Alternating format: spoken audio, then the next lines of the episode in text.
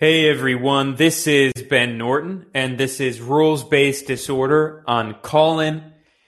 As I always do with these episodes, I'm going to open the floor for people to ask questions, to join the chat. We can have a discussion. So please go ahead and join the queue here, and you can ask any questions that you'd like.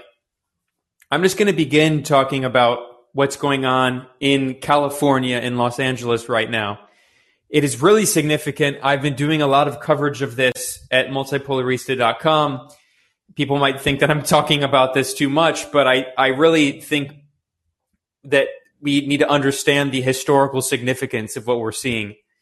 Very rapidly, U.S. hegemony in Latin America is declining, and we're seeing many countries in the region, not just the countries that have revolutionary socialist governments, but also governments that are more center left are standing up against the US. This is really incredible.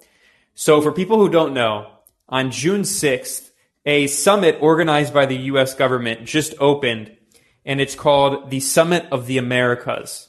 Now, the Summit of the Americas goes back to the 1990s when Bill Clinton in 1994 created the first Summit of the Americas. We have to understand this in the historical context of the end of the First Cold War, the overthrow of the Soviet Union and the Eastern Bloc, the right wing counter revolution in Nicaragua.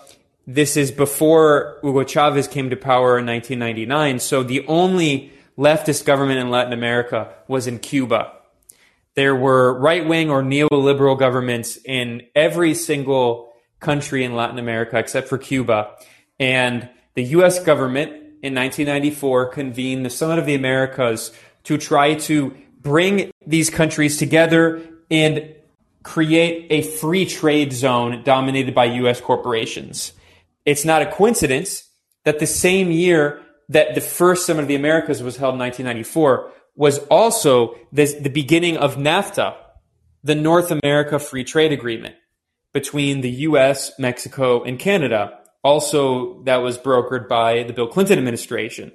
This is at a time when, as Francis Fukuyama, the bogus, sophist, fake philosopher claimed, it was the end of history, right?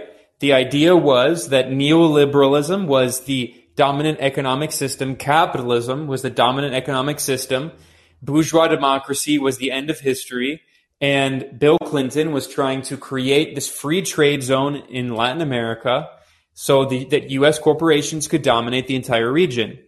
And now here we are, 18 years later, and a significant part of the region, basically half of the countries, over one third of the population in the region, is boycotting the Summit of the Americas going on in Los Angeles right now.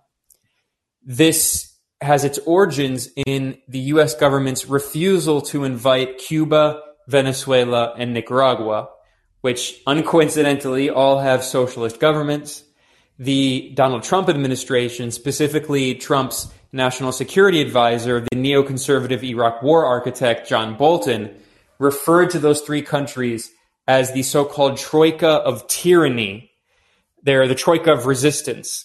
And the Biden administration its rhetoric has slightly changed, but its policies have continued almost 100% of what Trump was doing. And we see that this angered a lot of countries in the region who could see very clearly that the US was trying to impose its will on the region. And Mexico's president, left wing president, Andres Manuel Lopez Obrador, who is not a socialist, he's a progressive and he's a nationalist. He has an independent policy independent foreign policy, independent politics. He brings back the legacy of left wing nationalist leaders in Mexico, like Cardenas, Lázaro Cárdenas.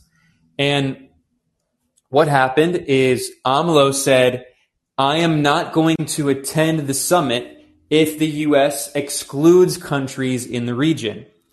And that was clearly a sign to the U.S. that it should invite Cuba, Venezuela, and Nicaragua, and the U.S. refused. So then the press pressure increased, and we saw the socialist president of Bolivia, Luis Arce, said the same thing. if the U.S. does not invite every country in the Americas, that is Venezuela, Nicaragua, and Cuba, I am not going to attend. And then the new left wing president in Honduras, Xiomara Castro, said the same thing. She tweeted that it is not a summit of the Americas if all of the countries in the Americas are not invited. And what happened is they put their money where their mouth is. And the presidents of Mexico, Honduras, and Bolivia refused to attend this U.S. government sponsored summit in LA. Now, furthermore, we also saw the president of Guatemala, who is a right winger, and he had different reasons.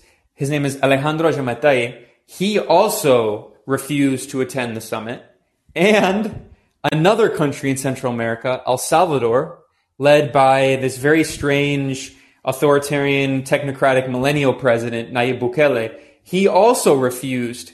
And Bukele and Giammattei, they didn't they didn't boycott because of the exclusion of Venezuela, Cuba, and Nicaragua. They boycotted because they are having major disagreements with the Biden administration because they're a little too independent for the Biden administration. Although, uh, although they're not leftists, they don't like that the Biden administration is telling them what to do and bossing them around, especially around the issue of immigration.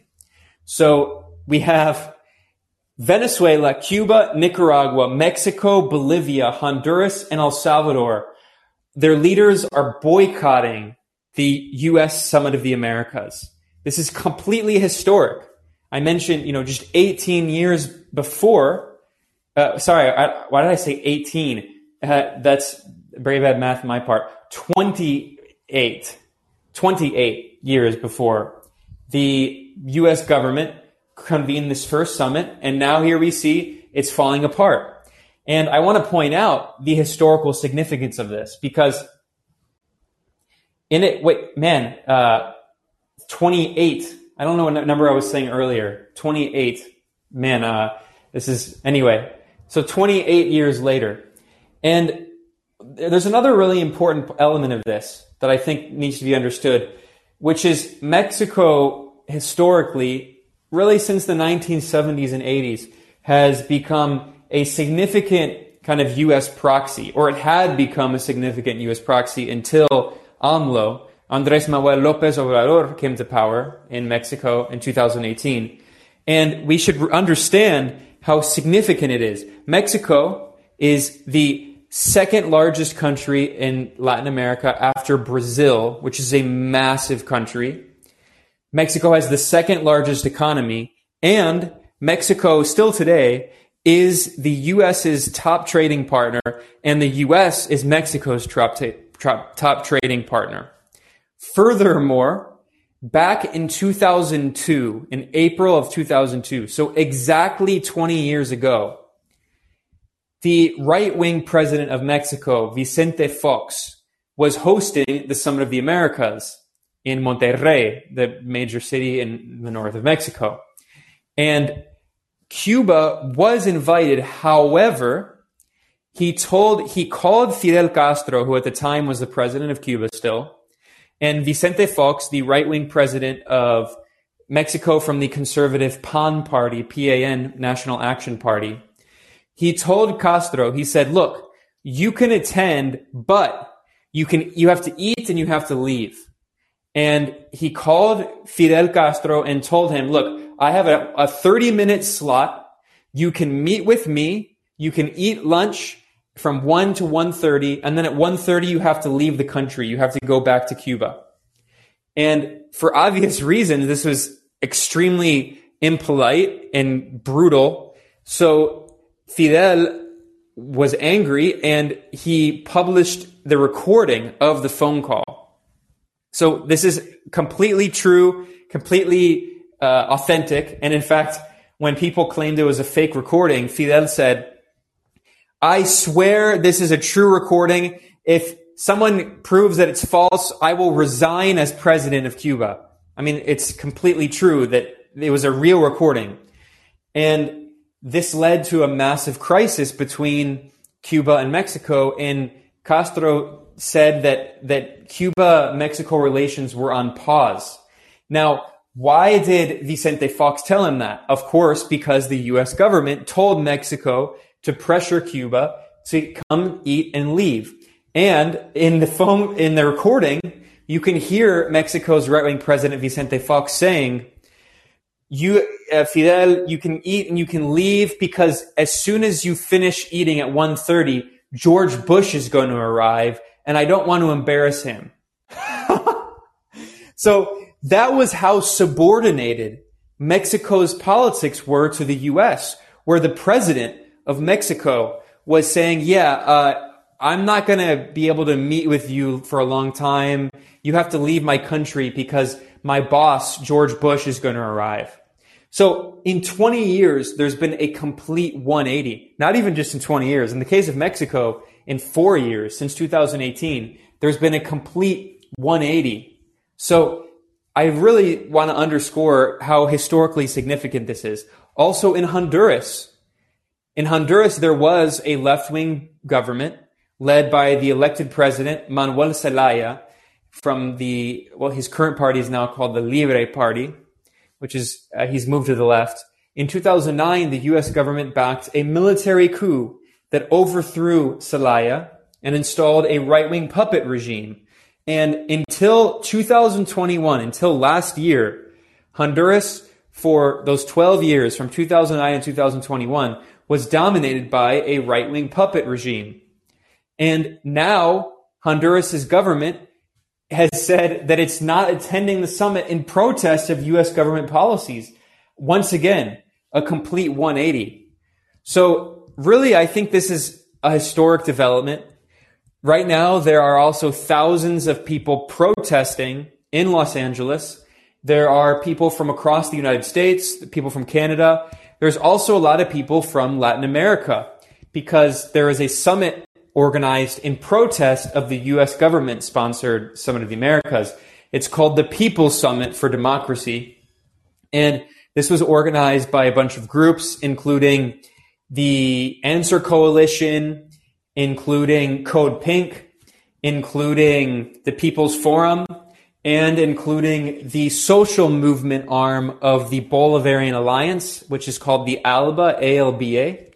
And the social movement arm of the ALBA is independent of, but affiliated with the Bolivarian Alliance, which is the political coalition and economic coalition of 10 countries in Latin America and the Caribbean, including Venezuela, Nicaragua, Cuba, and Bolivia, and also six countries in the Caribbean.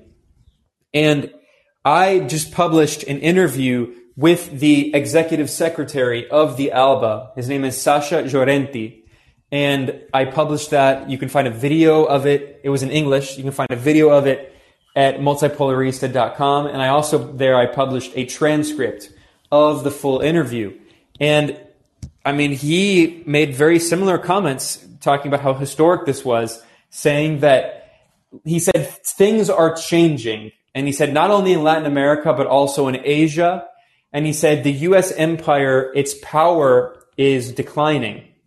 So, I mean, this, I would invite everyone to check out that interview. This is, I think, a really historic development. And the, the protests we've also seen going on have been really impressive. I got to give a lot of credit to PSL, the Party for Socialism and Liberation, and also Breakthrough News.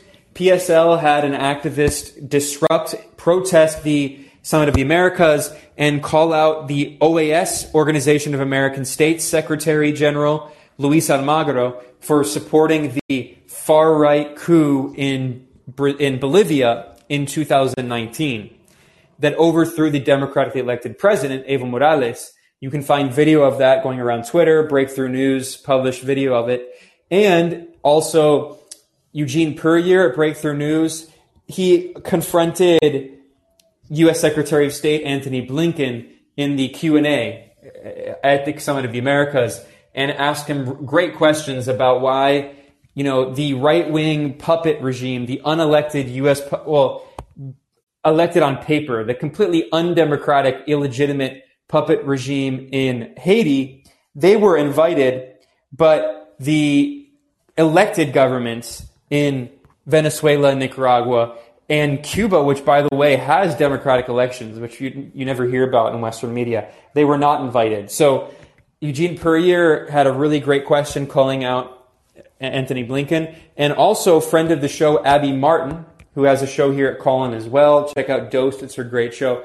Abby Martin confronted Anthony Blinken and called him out on his double standards on apartheid Israel and Saudi Arabia, saying, you know, the U.S. government hasn't done anything about their killing of journalists, especially the recent Israeli sniper killing of Palestinian American Al Jazeera journalist Shireen Abu Akleh.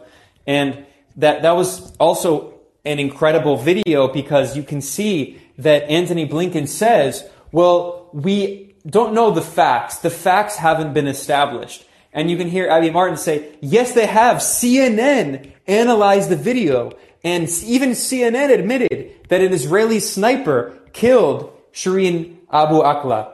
And again, you can just hear Anthony Blinken say, well, uh, it's really sad about what happened to, to Shireen Abu Akleh, but we're going to investigate. We need an independent investigation. Just refusing to acknowledge that the Israeli apartheid regime, backed by the U.S., murdered a Palestinian American journalist. And it's already, I mean, obviously, the Palestinians who are regularly killed by the Israeli apartheid regime don't get any attention. But this is an example of the U.S. Secretary of State refusing to defend a citizen of his country who was murdered by Israel. And he sits there and says, well, uh, we don't know who did it. Yes, we know who did it. CNN admitted who did it. So, I mean, that's just another element of all of this. It's not even directly related to Latin America, but once again, it shows the incredible hypocrisy of the U.S. government that claims that Venezuela, Nicaragua, and Cuba supposedly violate human rights. Meanwhile, it doesn't even defend the human rights of its own citizen who was murdered by Israel for being a journalist. So, overall, I mean, this summit is really revealing.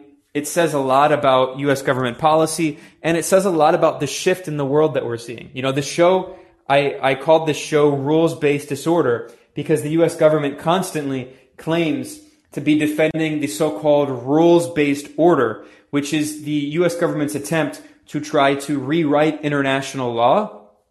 And instead of saying the international law-based order, they say the rules based order, of course, in which the US makes the rules and orders everyone around. Well, this is an example of the actual rules based disorder that we're seeing in the world where, you know, countries that refuse to bow to the US are not invited to these international conferences. And the US Secretary of State refuses to defend citizens who were murdered for being journalists. And finally, before I jump to the questions here, I want to add one other thing. The most incredible uh, aspect of hip- hypocritical aspect of the summit of the Americas is that Spain was invited. Spain, which again, every time I've looked at a map in my entire life, Spain has never been in the Americas. Maybe the US rules based order has a different map of the world I, it really it does because what they call the international community is all the white countries. But Spain was invited to the Summit of the Americas, but not multiple country multiple countries in the Americas. So countries representing over 200 million people in the Americas. Mexico, Bolivia, Honduras, El Salvador, Guatemala, Cuba, Venezuela, Nicaragua.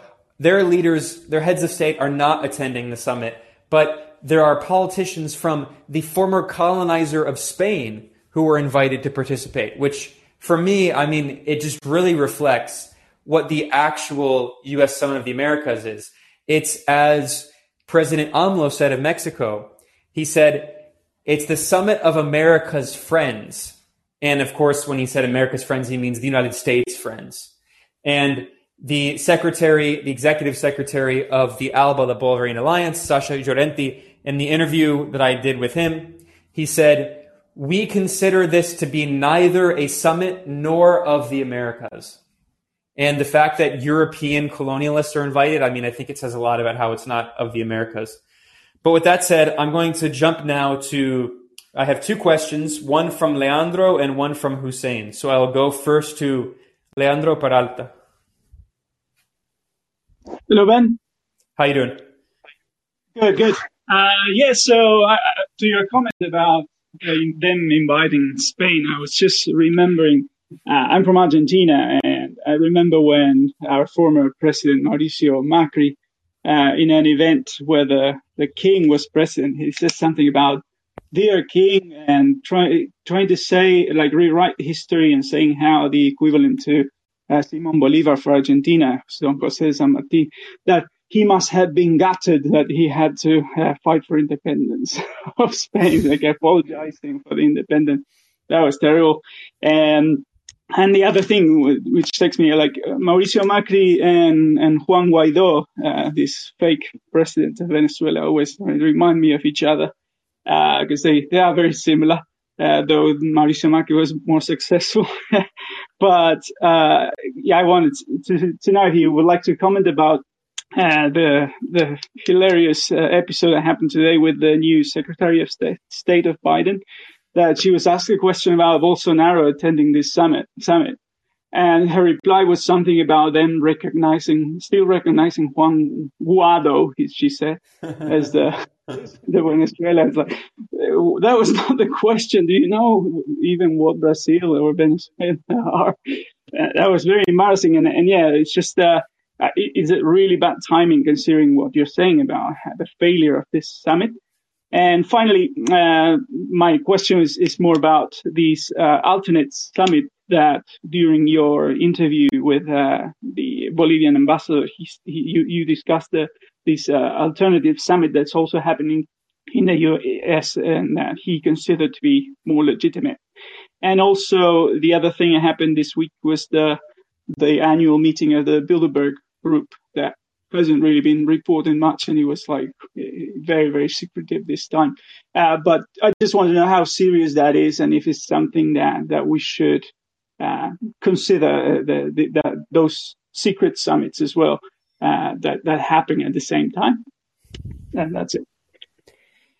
Yeah, well, I I personally don't know much about the Bilderberg summit other than I mean it's just a bunch of uh, capitalist elites who get together to talk about how they can better dominate the world. I mean, I know there's a lot of people who focus on those, and I don't think they're insignificant. They are significant, but I don't know the specific details other than, again, they're the elite oligarchs, capitalist oligarchs working together to, to better make corporate profits and, and dominate the economy. But in terms of the alternative summits you were talking about, I mean, there, there's one in the U.S. that you mentioned in California going on simultaneously called the People's Summit for Democracy, and uh, and people can go to the website. I think it's uh, it's People's Summit 2022. I'm pretty. Let me check. It's People's Summit 2022.org, and there are thousands of people from all across the Americas, including labor unions, social movements, women's rights groups, indigenous groups that are participating. There's a series of panels, and by the way, those are all going to be live streamed online if people want to see them. They've already started. There are also protests and marches outside the Summit of the Americas. There are concerts and there's other, you know, cultural activities. So it's a three day thing. It started today. Today is June 8th and it's going on until the end of the people's, sorry, the end of the Summit of the Americas, June 10th. Now, Sasha Llorenti in the interview, he's the, the executive secretary of the ALBA. He also mentioned the other alternative summit of the ALBA, the Bolivarian Alliance, which was held on May 27th in Cuba. And I would invite people to check out the ALBA website, and you can also find it at the ALBA Twitter account or at Sasha Llorenti's Twitter account. It's pretty easy to find any of those. And he has his, as his pinned tweet right now, he has the declaration that was published by all of the ALBA members, the 10 countries in ALBA. And this is the, like the final declaration they made after their summit. And it's in both Spanish and English. And very briefly, I'll just summarize some of the main points. So this is a 12 point uh, declaration that was made by the ALBA. And they, they call for um, strengthening ALBA and saying that Latin America and the Caribbean is a zone of peace, which is something that Llorenti emphasized a lot in, the, in my interview. And they talk about the importance of defending international law and the UN Charter that calls for the non-use of threat of the use of force, peaceful settlement of disputes, and self-determination. So criticizing, you know, warmongering and interventionism. They reaffirm their reaffirm their support for multilateralism. And then this is a very important one. Quote, the, the, the, Alba quote denounces the pretensions of imperialist domination over the peoples of Latin America and the Caribbean to maintain the region divided according to their hegemonic interests.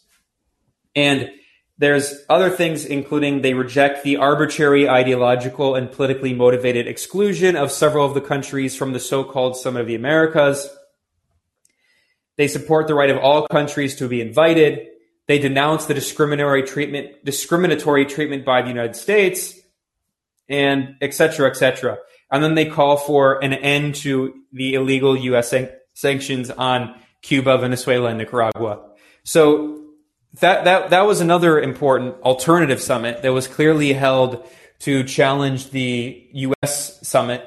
And then finally, I want to mention another point because you said, um, Leandro, you said that you're from Argentina, and that's that in Argentina back in 2005 there was another famous summit of the Americas in Mar del Plata in in Argentina, and that was when Nestor Kirchner was president, and that was that was, that was kind of the first act of major rebellion against the U.S. in the Summit of the Americas.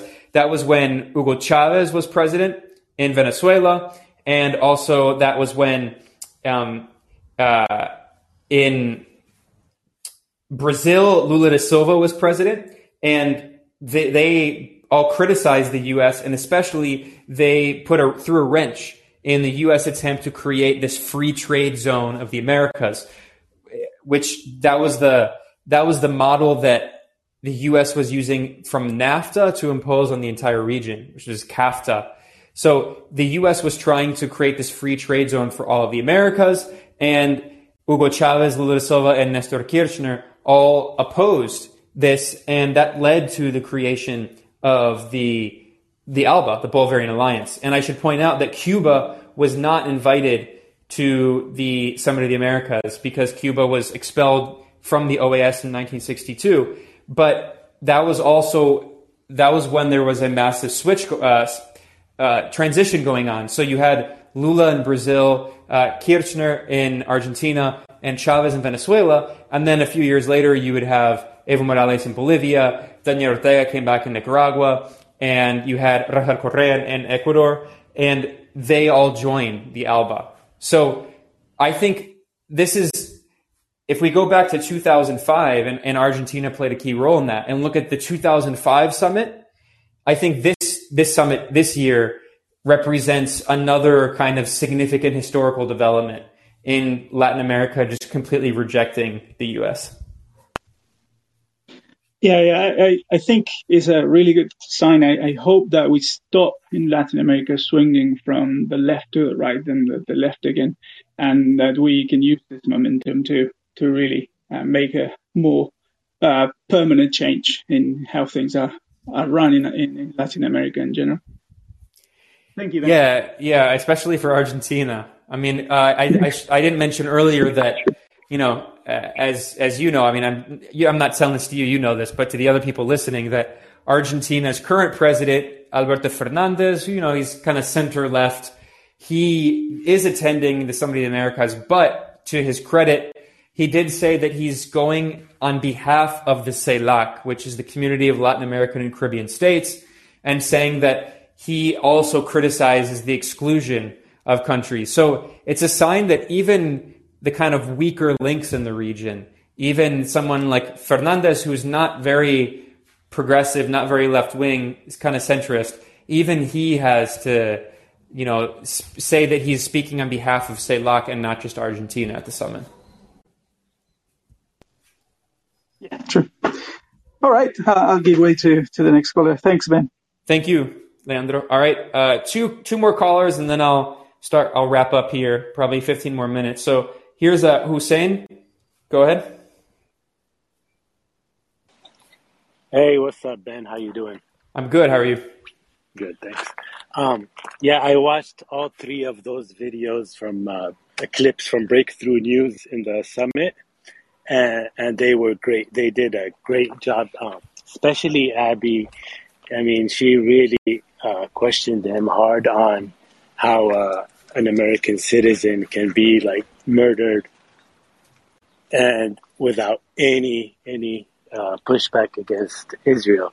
So so imagine how much the Israelis get away with on Palestinians. You know, exactly. doing doing yeah. I mean, imagine if this is a American citizen who is wearing a bulletproof vest and who is a known journalist and wearing a helmet, and they snipe her like right in between her vest and and like imagine how much they're doing to Palestinians.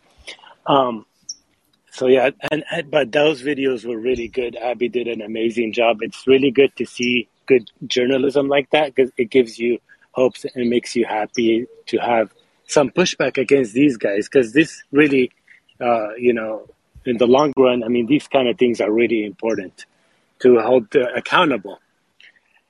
Um, but yeah, aside from that, I, I live here in Los Angeles and I talk to a lot of uh, Mexican Americans or Mexican immigrants about AMLO, and like nine out of ten of the people that I talk to don't like AMLO. And I'm guessing I don't watch any Spanish or listen to any Spanish TV, but I'm guessing the Spanish TV stations here are pretty much uh, mainstream media, similar to like what mainstream media is in English. Like there's no uh, like uh, independent or or left view in Spanish television that's out here because they they say stuff like, "Oh, he's building a train and he's like blocking off some forest, or he's uh, AMLO's ruining the forest by building a train."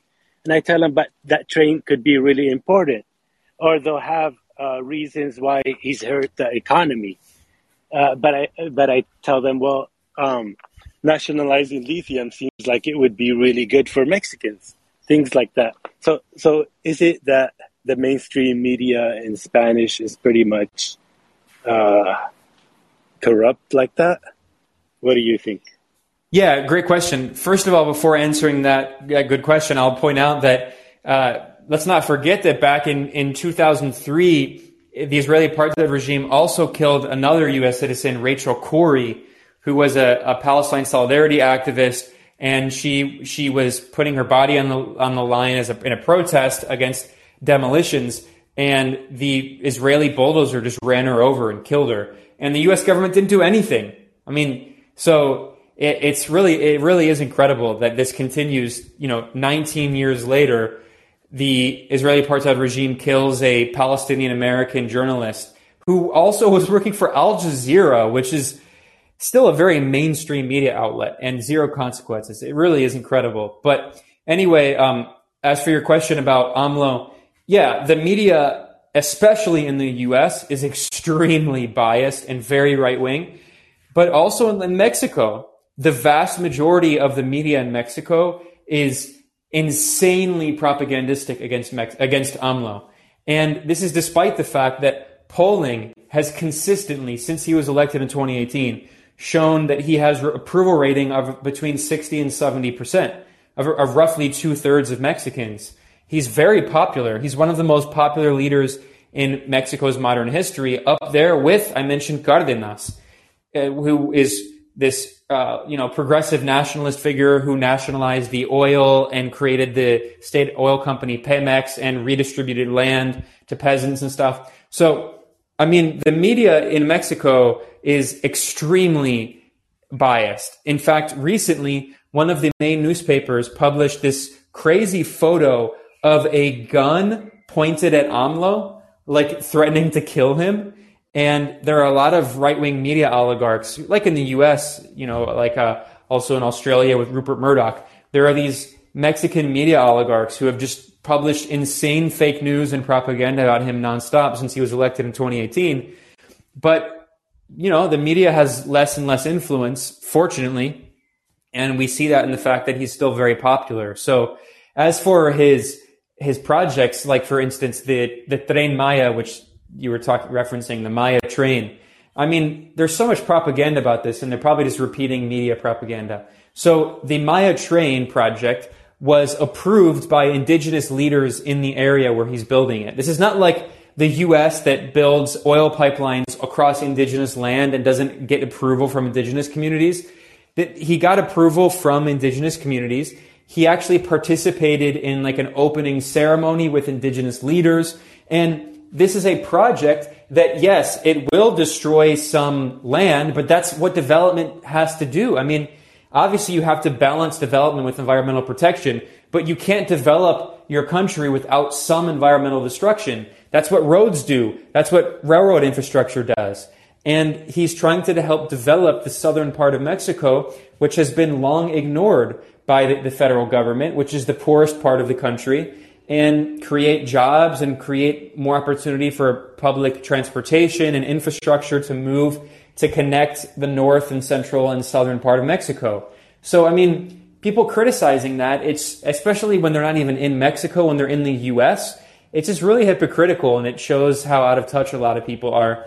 And then as for his other projects like nationalizing lithium and, and renationalizing the oil that was partially privatized by his predecessor, Enrique Peña Nieto, I mean, first of all, those are very popular decisions that are supported by the majority of people in Mexico, according to polls. But also, I mean, how, I don't get how people can oppose that. Obviously, yes, Mexico and all countries on earth need to eventually transition toward renewable energy, but the burden is not on poor countries in the global south that are developing. The burden is on, I mean, the rich imperialist countries that already developed their economies based on fossil fuel extraction. And of course, I should point out that Mexico's fossil fuel footprint is still tiny compared to the fossil fuel footprint of the US and Europe. So, yeah, I mean, unfortunately, those talking points are largely just a reflection of what, what is said in the media. Yeah, that's what I thought. Yeah, another thing, let's uh, go back to Al Jazeera. Al Jazeera has really good journalists like Sh- Shireen, uh, may she rest in peace, was a great journalist who has been in Al Jazeera since its beginning days. And as a Middle Easterner, yeah, I followed her like for a long time. So she was a very good journalist. And they have good journalists, but as an organization, Al Jazeera is very biased. Mm-hmm. If we go back to like uh, Iraq war, uh, there in was Syria. Uh, yeah, yeah, in Syria they were so wrong on Syria or on the Arab Spring, but even on Iraq they were receiving uh, instructions on how to report directly from the U.S. And that came out in some WikiLeaks uh, reports. So yeah, Jazeera is very biased, but as they have, they do have good journalists who are very committed to to reporting on Palestine, like Shireen was. Yeah, especially on thank Palestine. Thank you so much. Oh, thank you, yeah. thank you, thank you. I appreciate it. It's always it's always a pleasure talking with you. And um, thank you, Hussein. And uh, I also just wanted to say that that Al Jazeera on Palestine has has always been very good, but you know on on Syria, as you know, uh, especially their their Arabic language coverage, they just did insane propaganda. Like one of their main hosts did this insane rant where he called for genocide of of Shia and Alawites Correct, specifically yeah. in they Syria. Got, yeah, they got Syria very wrong right from the beginning, and that's when they had this journalist named uh, Ghassan Ben Jeddou who left and he started his own TV station called. Well, I don't know if he started it, but he works at Al Mayadeen. Yeah, yeah, and he's a really good journalist. Thank you yeah, so much. Have a thank you, Hussein. Yeah, I'll, I'll, anyone who's listening, I would highly recommend Al Mayadeen. I I do interviews with them. I've written articles for, with them. Like they're excellent. They're really really good. But yeah, I agree that Shireen Abu Akleh was a great journalist. She represented this kind of old old guard, like the old school journalists at Al Jazeera before it became like very kind of mainstream. And, and as Hussein said, at first they were a little more critical of the U.S., but then during the Iraq War, the U.S. government threatened them and even reportedly attacked one of their offices. And then they just decided to, uh, you know, to give in to the U.S. So e- even the, even though they gave in to the U.S., Israel is still killing their journalists. It's pretty incredible. But um, I'm going to conclude here with a final question from Cele, our uh, compañera in, in Argentina. So, Cele, go ahead. Hi, I'm not going to call always, but First thing, uh, Al Jazeera. I wanted to ask a question about that because it's. I always I watch it because uh, if you know who the owners are, of course you can guess the bias and, and yeah, they are the monarchy of. Qatar. Yes, they are very pretty critical of the U.S. uh, I, I must say, at least in the English language. And actually, it's very funny because they, they and they have very good documentaries. But what I find is that they set an agenda that if you look to other international channels, uh, they really then you of course you can trust them or you go and search yourself something else. But they have very good documentaries and very and they cover like everything. It's things that you wouldn't find out that are happening if you watch i don't know other mainstream international news from europe or stuff like that which is something at least and yes, it's very biased. and some things they are great, and in others it's shameful. But uh, then I would like someday Hussein to give us some more, uh, a more detailed account of that. But there's some embarrassing things to say to add to Leandro's comment. Um, yes, not only uh, Macri uh, thanked or something like that the kings of Spain, but uh, he also, I don't know if I told you, but you know, he uh, trafficked uh, um, munitions and other different arms for the riots for the coup in Bolivia. hmm And Yeah, yeah. After, after the coup in Bolivia in 2019, the right-wing Macri government in Argentina gave weapons to the Bolivian No, coup regime it to was, help. it was before. Sadly, apparently, it, it some days before they were already sending them, so they knew before.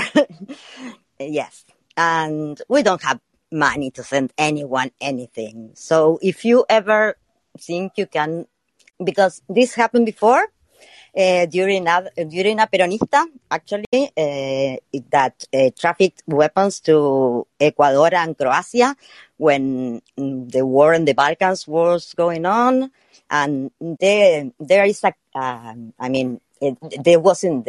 I'm not making this up. I mean, this president uh, had uh, three months in prison or something like that for blowing up a factory to cover that up. I mean, it was legalized. It it went through legal and they found him guilty. They never put him in prison because he was the president, but, and he stayed in the Senate, but uh, there's no way that Argentina could could go to Croatia or send send weapons to Croatia by themselves without the U.S. knowing.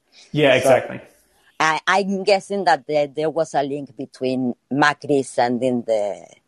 I'm, I'm sure there is. I don't know if you can find out how, but they knew before. Apparently, they were sending a few days before they were already sending ammunition, which is, I mean, really, really telling. And well, then I have to say that I, one more thing I wanted to add that about the CELAC.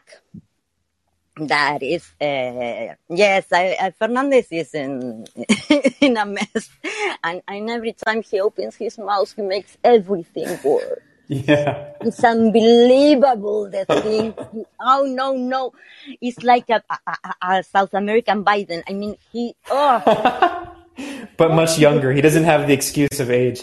No, no, he confused a- singer. No, no, no. The things in in front of the de- of pain, uh, the King of pain. No, the um, and the other, the handsome one, Pedro Sanchez. Uh, yeah, yeah. He confused um, uh, Octavio Paz with a singer from here, and he quoted Oh, the wrong. Yeah, yeah, yeah, yeah. Really? Or, uh, no, no, no. But for, he- for people who don't for people who don't know, uh, when he when Fernandez was speaking with the the president of Spain, the prime minister of Spain, and he said um, the Mexicans came from the Maya, the Brazilians came from the the forest, and we Argentines came from on boats. Oof. oof. No, no. I, I, I, how? That's that's even that's from a, a song that it's meant to be ironic. I mean, it's not even that supports because he sings now. In every act. Now he sings, he plays the guitar and he sings because that was what that we needed a, a singer. And well, the thing is that he uh, helped Evo a lot. So he's not uh, in a bad relation with Maduro nor with anyone. Uh, Evo was here for a long time and he went with Fernandez together, came back, went back to Bolivia. And even our, our journalists, they were, they had to be taken out of Bolivia. I don't know if you know that they had to be taken out, but they had to go, the, the army, our army had to go to pick them up in Bolivia because they couldn't leave the country. They were in the embassy and they were accused of sedition. Wow. They were Argentinian, so it makes no sense. And not only that, but they, they, the, the government published their faces and names, so they were not only afraid for the police, but they were like, and it was really fun because uh, you could see like if you have Fox News reporter and MSNBC and I don't know the most leftist that you can imagine all together in the embassy that is not very big, and yes, they had to be rescued. So, so the, the relations, uh, that's what I wanted to say, that the relations are not so bad. I mean, I think Boric must have the same thoughts. I don't think Boric agreed with this, but he has like his very, very precarious situation in in a sense that the, anyone in the country who has money doesn't want him and is going to do anything. So I, I think he there is this these things were, I mean I, this is not to defend Fernandez, please don't get me wrong, but no, really. But the I think that there are there are no angels in the left nor in the right nor I mean, and they wouldn't. I mean, the, even they have the best of intentions. Uh, at one point, they crash with the system, and I think they will have to do. I, I for instance, I don't know Lula in in Brazil before Dilma uh, started to clean up all all Lava Jato. I mean, I wouldn't blame him if he had to work with that. Mm-hmm. I, and I wouldn't think he's corrupted because the things he accomplished for Brazil during that time was immense. Yeah. I mean, really huge. So if he, maybe he started to tackle corruption, he would have done any of those things and he would have ended up like Dilma Uh, Yeah. So I, I think that uh, sometimes they have to do a lot of things, the things, and I think that mm, AMLO also. I mean, you can find things in if you can critique AMLO's um relations with the press or or the beginning of the COVID when he was like with the Sagrado Corazon.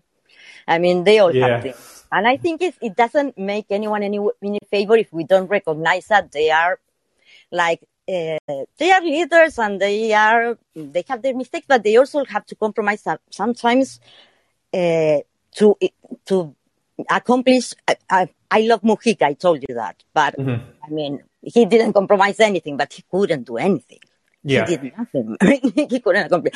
And, and it, it's logical. I mean, there was, he was, he was left by himself. I mean, even his vice president, well, let's not talk about our vice president, but our vice, vice- president, talking about her, uh, she's, um, yeah, they have a big fight with Fernandez now, but, uh, nevertheless. And my question, I wanted to, ah, I wanted to say this. The CELAC, uh, is, you know, can you explain what that is? Or you did it already? Yeah. Is, It- did any- sorry, did, I, I sorry I cut you off there. Was there anything else?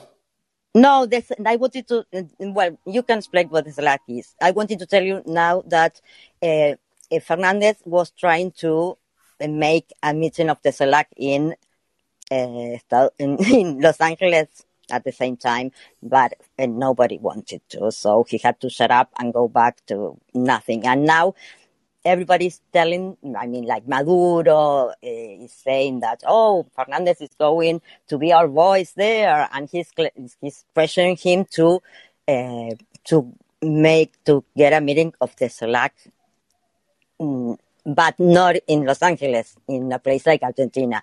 And the truth is that Maduro and um, other and other leaders have this uh, international capture. I don't know how to say it. So they have to avoid that, and, and I would like to see how they do that. How he manages to to stay good with with South America and and the US at the same time. And the question is, first, um, do you is do you think that it's more that uh, the left is getting together, that America is getting weaker, or that uh, finding like China, for instance, other ways that not be only dependent on the U.S. Uh, for for money, actually, or for credit or for anything, is that uh, they found this way to be more independent or to get more voice or to say no to even if it is just a meeting to say no to the US or or is it more than you know why why is it? Because they they have they could be many reasons.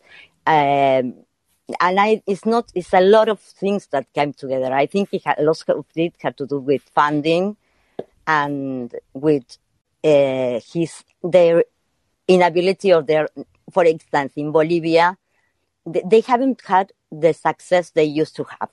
They tried with Guaido in Venezuela and they like crashed. They tried with um, in Bolivia with Áñez and unsuccessful. I mean, it, it's not the 70s anymore. So uh, I don't know if it is that uh, the in here governments are less afraid of being toppled by the U.S. because they haven't been successful, or if it's that they don't depend as much um, with about money because they have other partners like China or I don't know. Uh, they they or Indonesia now, I think, or stuff like that. And well, that first. Great. Well, uh, there's a few questions there, so I'll try to I'll try to answer them all. I'll start with the question at the end. So, what what is happening? I think it's all of those things that you mentioned. So, the first and foremost, the most important factor is the rise of China and also Russia, but especially China because Russia is an important political power and in some ways, economically, it's significant in terms of the Russian military industry and in terms of Russian energy. But Latin America is not really relying on Russian energy. So, for in terms of Russia, uh, you know, the alliance with Russia in some ways is not nearly as important as the alliance with China, which economically has become obviously the world's other major economic pole. It's the second largest economy according to GDP after the US, or according to purchasing power parity, it's the largest economy in the world. And in Latin America, China has become the top trading partner of many countries, including we even see that some of the right wing governments in the region, so like for instance, Lasso, uh, Guillermo Lasso in, in Ecuador, he has made sure to maintain a positive uh, alliance w- or positive relations with China because China and Ecuador's economic relations are so important. And even in Chile, the former right wing president Piñera, Sebastián Piñera, even he made sure to be very nice to China because of how close their economies are. So I think that has opened a lot of political space for left wing leaders in the region to criticize the U.S. Of course, you know, Lasso and Piñera, the right wingers, they support the U.S., but what they do is they they work with the U.S., but also economically try to, to do deals with China. Whereas we see, you know, uh, Nicaragua, Venezuela, Cuba, also Bolivia, and increasingly Brazil, um, especially before Bolsonaro came in, they were all working economically very closely with China, and that gave them breathing space to criticize the U.S. and maintain a more independent policy. So I think that that's the most important factor. But then you mentioned a few other things. I mean, there is a serious crisis inside the U.S. in the U.S. political and economic system. We've seen since 2008 the economy. Many economists say that it's really been in permanent recession. According to GDP statistics and other economic measurements, the US economy has grown, but a lot of that growth has been because companies just buy back their own stocks, and that contributes to a supposed rise in GDP. So it's all just financial. It's financial capital. It's not real capital. It's not mm-hmm. real production, and it's moving around numbers on a computer. Mm-hmm. And further, sorry? No, no, exactly. Yes.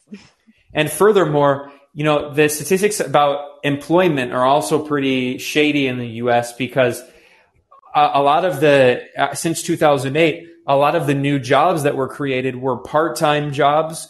And a lot of those jobs were also, you know, precarious jobs like Uber driving or delivering food. It's not, it's not like a wage job that you have and you get consistent pay. It depends on, you know, whether or not you're going to have your Uber drives this week. So, I mean, economically, the U.S. is in this crisis and it's becoming more and more financialized and the economy is based on gambling basically. And the Federal Reserve spent billions of trillions of dollars bailing out shareholders and big banks and corporations at the beginning of the COVID pandemic. So it, the economy is in a dire situation. And then the political situation in the US is just completely untenable, where everyone around the world can see that Biden can't accomplish anything, even though he controls the White House, he has a majority in the House, and he technically has a very slim majority in the Senate,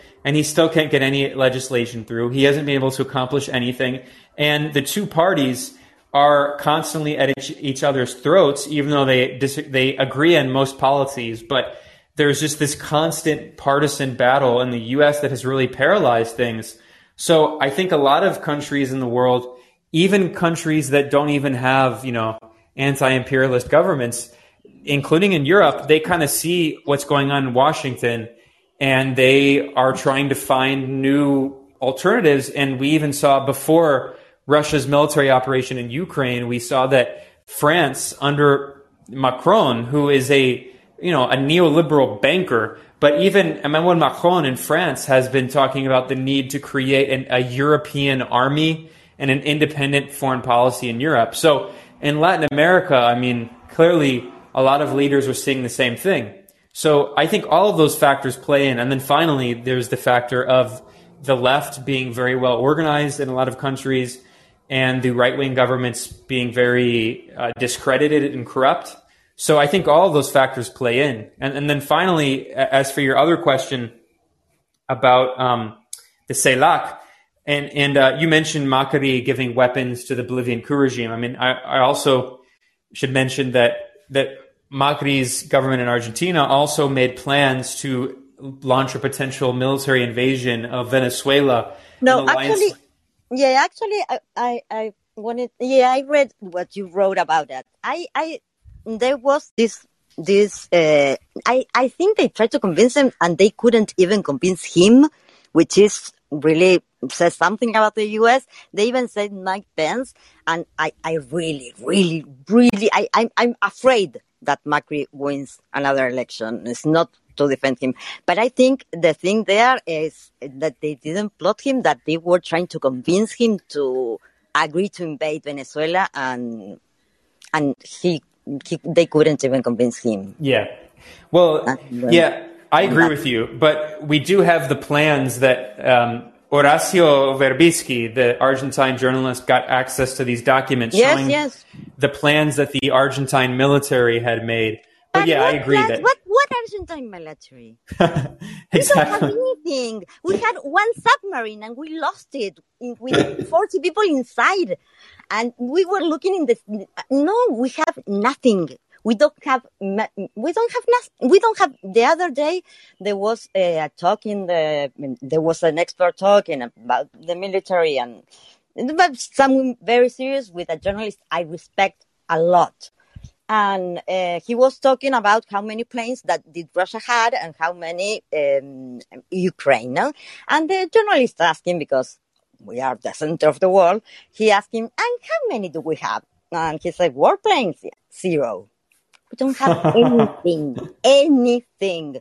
So that's that's what what I wonder. I mean, I think that those those plans might have been like um, a discussion, um, like a, mm, okay, I'll send you, let's do this.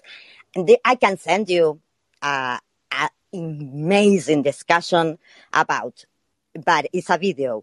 Chavez, uh, it was Chavez, it was uh, Fidel and Maradona on how to invade Wow. uh, Malvinas. No, no, that's, that's, that is priceless. I don't know if you have- please, please send me that video. I yeah, I mean, I, send. Do you have an a, an address in Pol- Multipolarista o algo? yeah, Um, I, I do, and also on Twitter, if you follow me, my DMs are open. Ah, I have to open Twitter. I, All I forgot the, the user. Yes, I will. Well, But, and, uh, and I, will, I, will, I did want to say really briefly also that in terms of um, the operation, that according to the plans, it would have been done in collaboration with the Brazilian and Colombian mil- militaries. So I think Ah, okay. So there. So there. if you look at the plans, look at the map that that was obtained by Horacio Verbitsky, the Argentine journalist, you can see that it was like a three front invasion and Brazil would invade from its border, Argentina would invade from its border, and Colombia we would invade from its border. we don't have any border with with uh, invade what? Venezuela. No, through Brazil, I'm saying, and Colombia. So uh, our Ah, because so- Argentina doesn't have any border with Venezuela. no, I'm saying if you look at the Ah, If the you- map. Okay. Okay, okay. I, I, I'll check it again. And I, I, I really. no, but Argentina I has a has a border with Brazil, right? Argentina, yes. No, that's what I'm saying. Is Argentina would send its troops through Brazil into Venezuela, and then Colombia would send its troops across its border with Venezuela. No, I, So I, it would be I, through Argentina's border with Brazil. I really believe that that was a plan. I really believe that that was a plan. What I'm saying is that it was so unpopular Oh, that for sure. at the end they couldn't even convince Bolsonaro and Macri. I mean, Duque was more prompt to, but it was so unpopular. It was so ridiculous to invade Venezuela. I mean, the harm that they would have caused is immeasurable.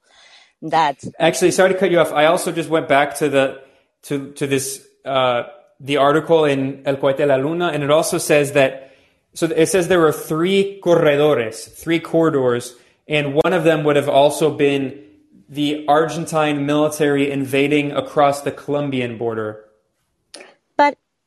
which is insane. Wh- Why does Colombia need It makes no Argentine troops? No, uh, besides that, I mean, you have to go from Argentina to Colombia. I mean, you have to go through Bolivia, the whole of Peru, Ecuador, and you get to Colombia. yeah. I mean, it wasn't the most brilliant. Maybe some Argentinian did the planning on the of the map, and yeah, yeah, it wasn't. But the thing is, it's, it's. I, I mean, I. I was so relieved that he said no, but uh, it, it, but uh, Venezuelans here wanted to. Well, that's another story. Uh, like what what different migration of Venezuelans went to the poor ones that went with nothing to to uh, countries that were close, and the other that migrated in planes to to far to farther away countries, and the mentality that is so different, and the stories are so different, and the the points of view. I'm not saying these people were lying, but their points of view tell you a lot about the the reality there. And I'll end with something that you will like. There was some artists, not left wing artists, but but any means, but they sent they were asked uh, commissioned a portrait of the kings of Spain.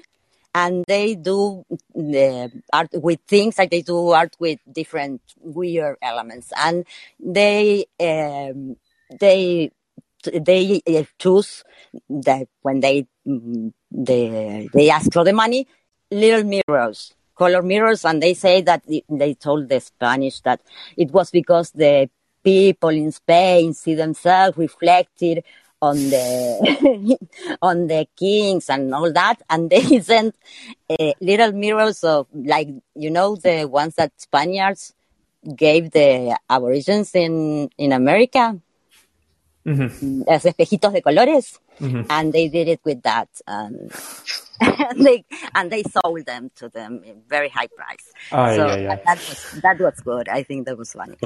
Okay. bye bye. Well, thank you, Cele. Siempre es no, un gusto hablar you. con usted. I will send you some info. Sí, hasta pronto. Sí. Bye bye. Sí, mándemelo, porfa. Sí.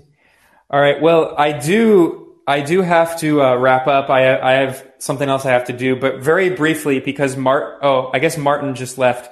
Martin, I was gonna very briefly. I'll take your question. I do have to run, but here's Martin.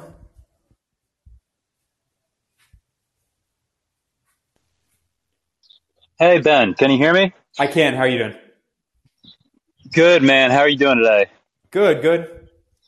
Okay, I'll get to it quick uh, since you got to go. Um, well, briefly, I just wanted to thank you uh, for doing all that you do. I mean, you were really an entryway for me into like a more internationalist perspective uh, that we really don't get here in the U.S. But uh, but to my question, um, one thing that is frustrating for me is like I get you know I get a lot of news from people like you, and obviously I get news from journalists, but it can be hard to like, and maybe you have thoughts on this, maybe you don't, but it's hard to know like what to do in the United States practically to kind of further a, a leftist project. I mean, I personally, I'm an employee ownership lawyer, but uh, I create employee owned companies. But I don't know beyond that. Like, seems like so much of our hope is abroad. And I don't know if you just had any thoughts. You know, you got to wrap up, but uh, any thoughts on that would be great.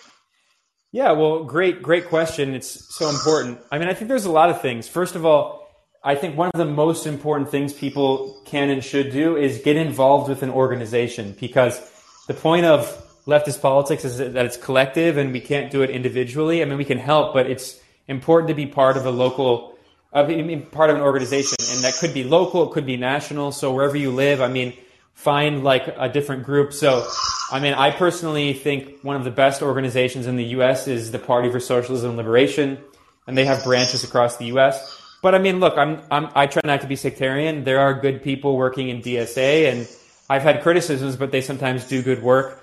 So I would get involved. You know, Frizzo is also a group, depending on where you live. FRSO, so Freedom Road Socialist Organization. So there's different groups, and also, you know, those are parties, but get involved in. You can get involved in different campaigns and struggles. So you know, I have long been involved in the Palestine Solidarity Movement, and there's a lot of work going on around BDS.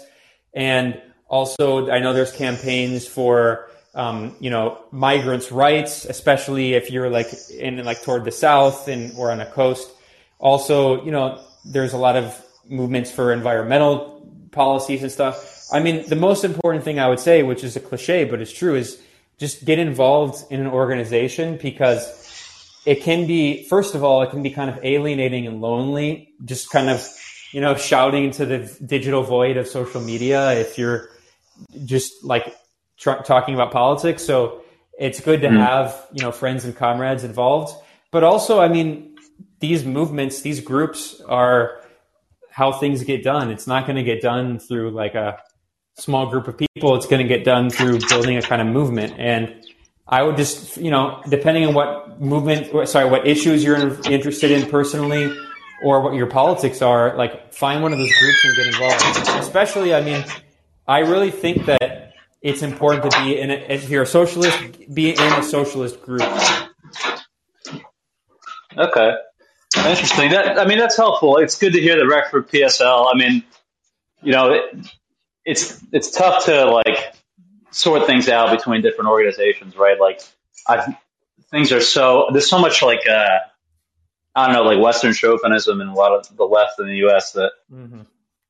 You know what I mean. Like in DSA, like it's hard, like you can't even like talk about China or even think about like I mean they, they've had some good statements internationally, but but I hear you. I gotta gotta get involved and see see what's what. That makes sense. Yeah, honestly, I, am not a member, but PSL is extremely impressive. Their politics are really good, and especially in international stuff. I mean, I they're excellent, and they're also just really impressive organizers. When I lived in New York, they would they would do so much stuff, uh, not only international solidarity, but also stuff against police brutality and migrants' rights, and you know, uh, support for uh, like uh, for affordable housing and stuff. So I personally highly recommend them. I'm not a member, but so I, I don't want people to think that I'm like trying to recruit here, but I, I mm-hmm. think they're really solid. But like I said, I mean, I don't want to be sectarian. I know people in DSA I respect. And the thing about DSA is, yes, historically on imperialism, they have been very weak. But to be fair to them, in the past few years, as, as you know, uh, anti-imperialists, especially kind of like the newer generation of younger socialists got involved, they have definitely improved. Cool. All right. That, well, that's my question, man. Like I said, thanks for everything you do. It, it really, uh, following you the past few years has really opened my eyes to a lot of stuff. So if you ever feel like you're not making an impact, just know that, that you really are. Thanks, Martin. I really appreciate that. It's always, it's always really, um, great to hear and, and it's really edifying to hear that I'm having an impact. So I want to thank you. Thank everyone who joined this call. I do two of these a week, so I'm going to do another one. I'll probably be doing it Saturday or maybe Sunday, um, probably Saturday. So keep an eye out on Twitter. I will announce that. And you can also find all of these episodes if you want to listen to an earlier part you missed or something. You can find them on Spotify, Google Podcasts, and iTunes. So thank you to everyone, and I'll see you next time.